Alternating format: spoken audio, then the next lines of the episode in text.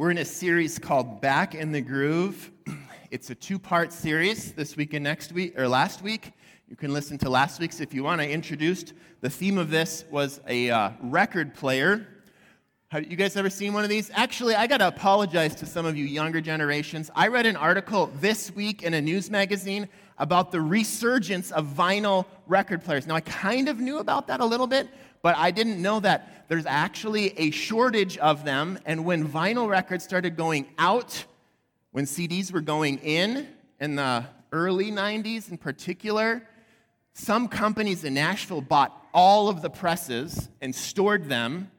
Sounds like it's going to be a strategic investment because now there's not enough presses to make to meet the demands of records. So I get there's a resurgence in this. So some of you knew what I was talking about last week when I was making fun of you.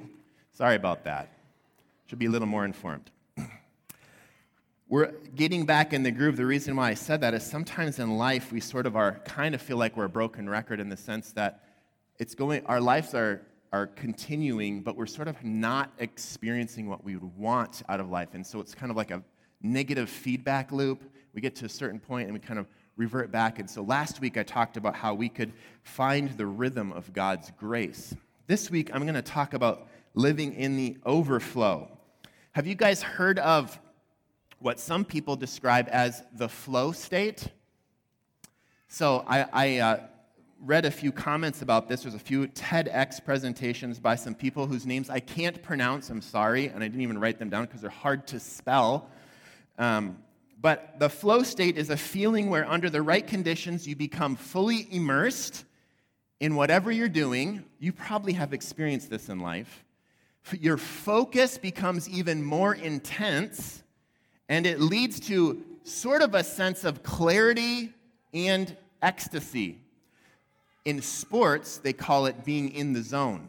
When an athlete is in a flow state, they call it being in the zone. Kind of like they can't seem to do anything wrong, everything is going the right way, and there's this sense that you're almost carried along like a river flowing, overflow, or the flow state going through you. Now, what I learned about the flow state was a little surprising. Um, in life, often, when, when I experience, this is my personal experience, when I experience a lot of challenges or difficulties that I'm facing, or obstacles or problems, it can be fairly common for me to begin feeling overwhelmed. Anyone have that experience? I've had that experience. So when I thought about the flow state, I, I sort of learned something that I didn't realize. Now, I'm going to put a chart up there for you that describes different states we can be in. On one side is the challenges from low to high. On the other side is the abilities from low to high. And in particular, we have to believe we have the ability to meet it.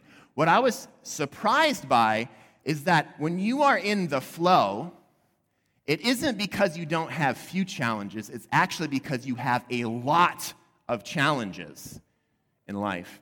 It's just that you are particularly, the reason why there's sort of a bit of ecstasy is there's so much challenges and problems you're solving, things that you're overcoming, that it, it's sort of, you kind of get a little euphoric because you have the ability to meet every challenge.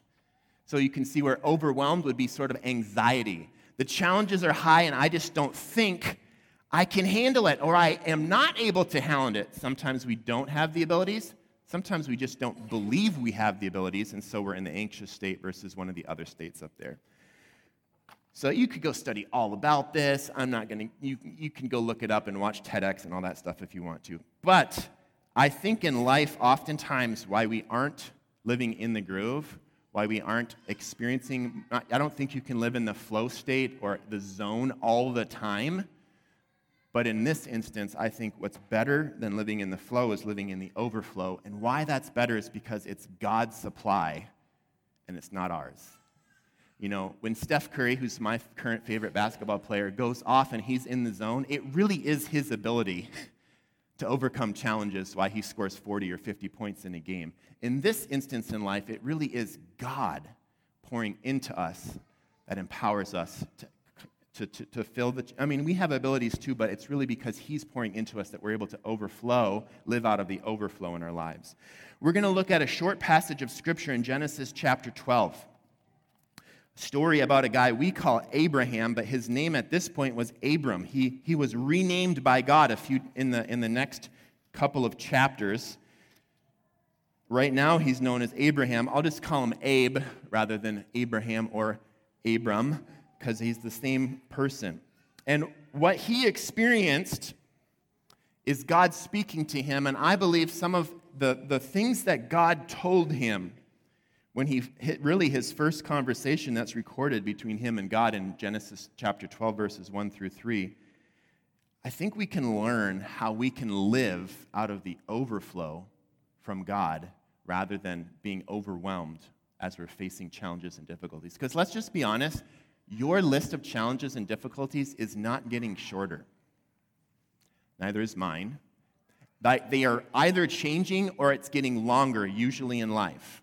Um, and so we need God's empowering to make it through, to really live out of the overflow. Here's what verse 1 says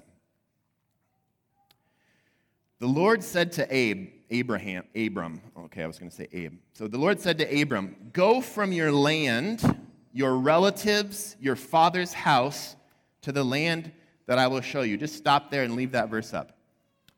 So, this is, just so you know, in case some of you are prone to anxiety or panic attacks, like i have never had a panic attacks, but I've definitely know anxiety well.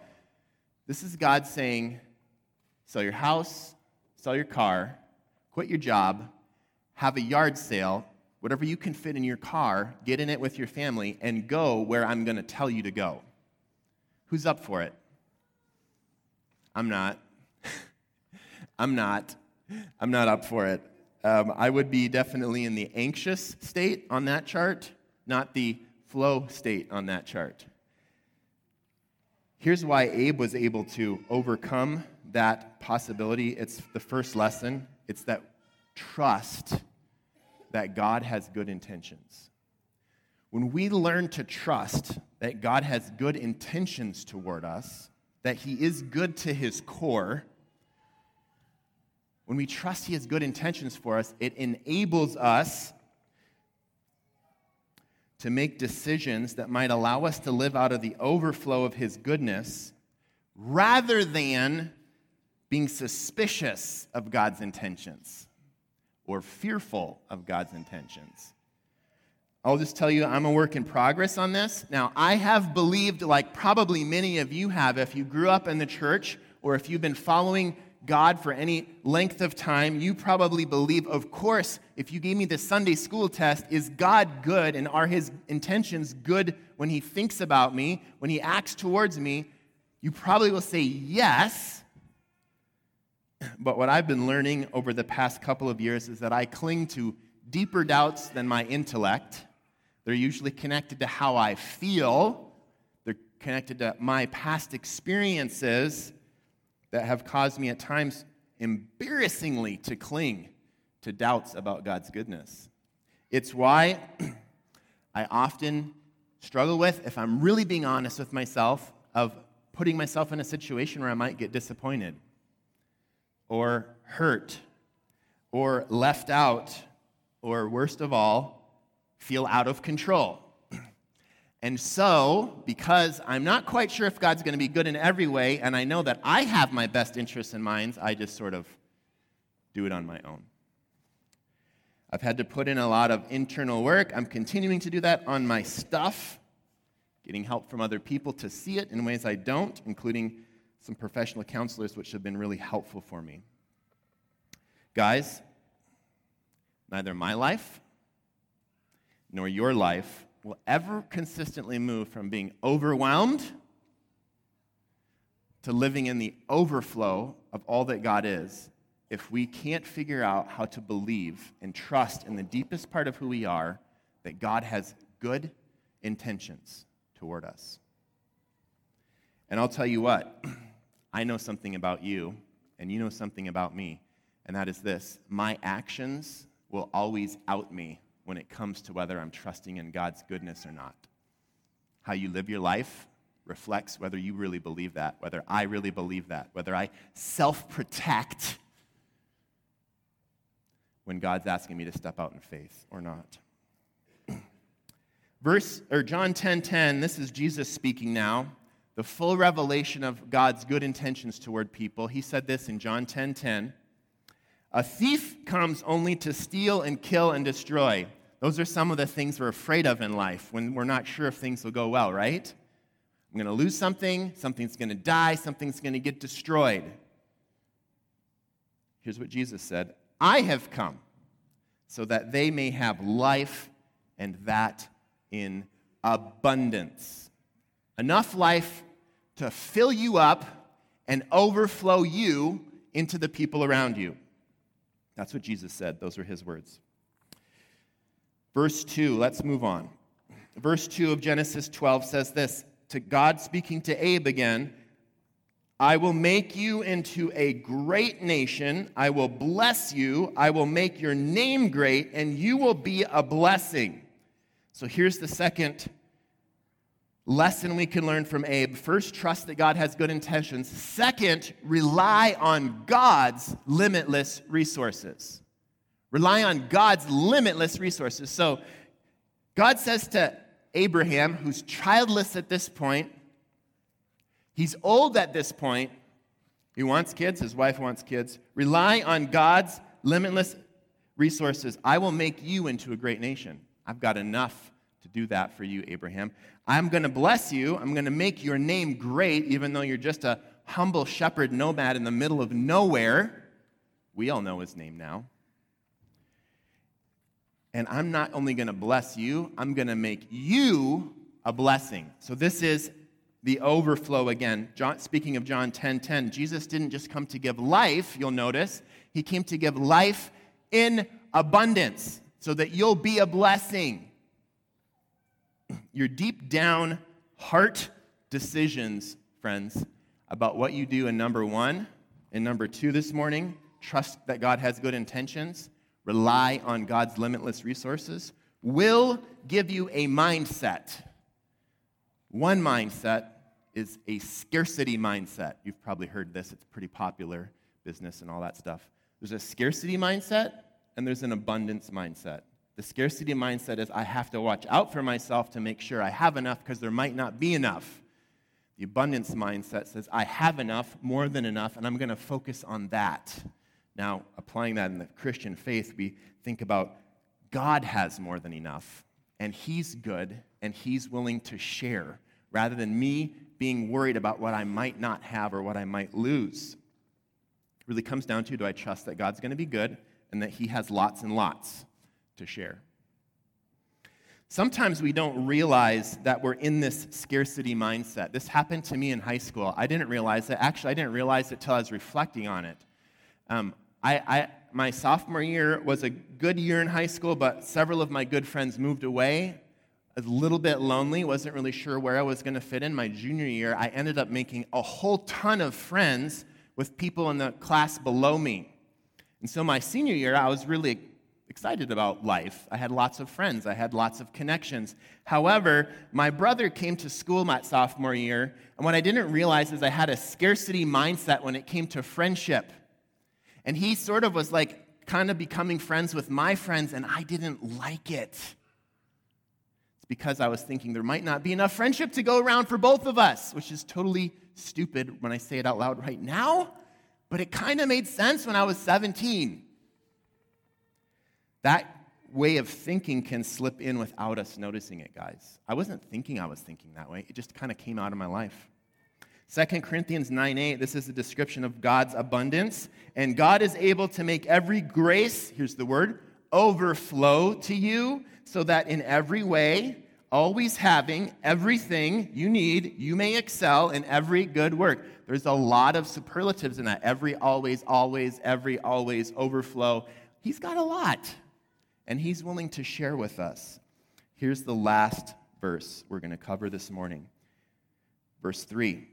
I will bless you, Genesis 12:3. I will bless those who bless you. I will curse anyone who treats you with contempt.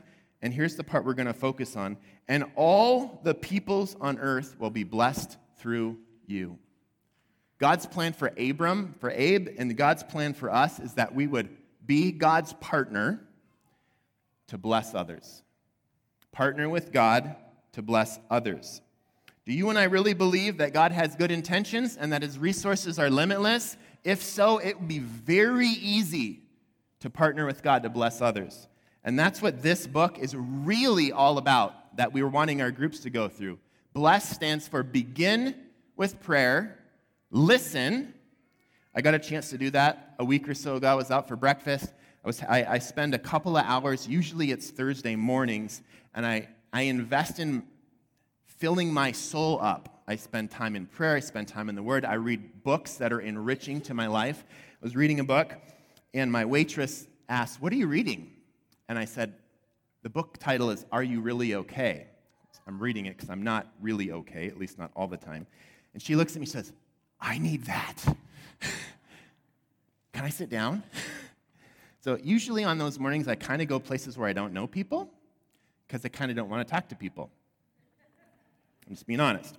However, because I've been focused on this, I realized I might have opportunities that come up when I'm not really anticipating it. And so I gave the kind waitress about six or seven minutes of my time. She shared a little bit of the challenges in her life, why she could use that book, talked about it a little bit. Didn't have a chance to pray for her. She had other tables and she zipped away. But then she came back with a notepad. What's the name of that book? What's the title? I want to go buy it. She wrote it down and she left. It was like five minutes of my life. But honestly, usually I'm focused on scarcity. That's five minutes that I don't get for myself. Oftentimes, that's the case. God wants to partner with us to bless others. So it's begin with prayer, listen, eat, share your time, food, community with other people, serve, share your story, the story how God has changed you with other people. That's the whole strategy. It's really easy. And we really want everyone here, everyone in our church, to understand it and learn how they could live it out as a way to share of God, the abundance of God's goodness that He's given to you. So today is Family Worship Sunday, guys, and this all connects with what we celebrate when we share communion, something else that we share, even like referring it to that way, that we share in this together because it's really Jesus' abundance that's being shared with us. John 10 10 says, I've come so that they may have life and have it in abundance. The next verse says this I am the good shepherd. The good shepherd lays down his life for the sheep. He offered his life for us. He allowed his body to be broken, which is symbolized by the bread that's broken. He offered his blood, which is symbolized by the juice that we drink, so that we could share in his abundance. He laid his life down for you and for I. We're going to share communion here this morning. And I'll pray, and we just will allow you guys in the front to come on up. You can come to either table, whichever one has the shortest line. Um, not that you're worried about your time. We know there's plenty of time, but just whenever line is you know you want to go to. Um, and they're a little tricky to open, but I'm sure you'll figure it out. Let's pray, and then we'll share this uh, meal that reflects the abundance of Jesus. We'll come up and sing a song after that. Lord, thanks that you're the God who has more than enough, and you're offering it to us. You're willing to share of your goodness, of your abundance. You want to partner with us to spread more of your abundant love to other people. Thanks that you expressed it so profoundly and offered it to us all as we remember your broken body and your shed blood this morning. In your name we pray.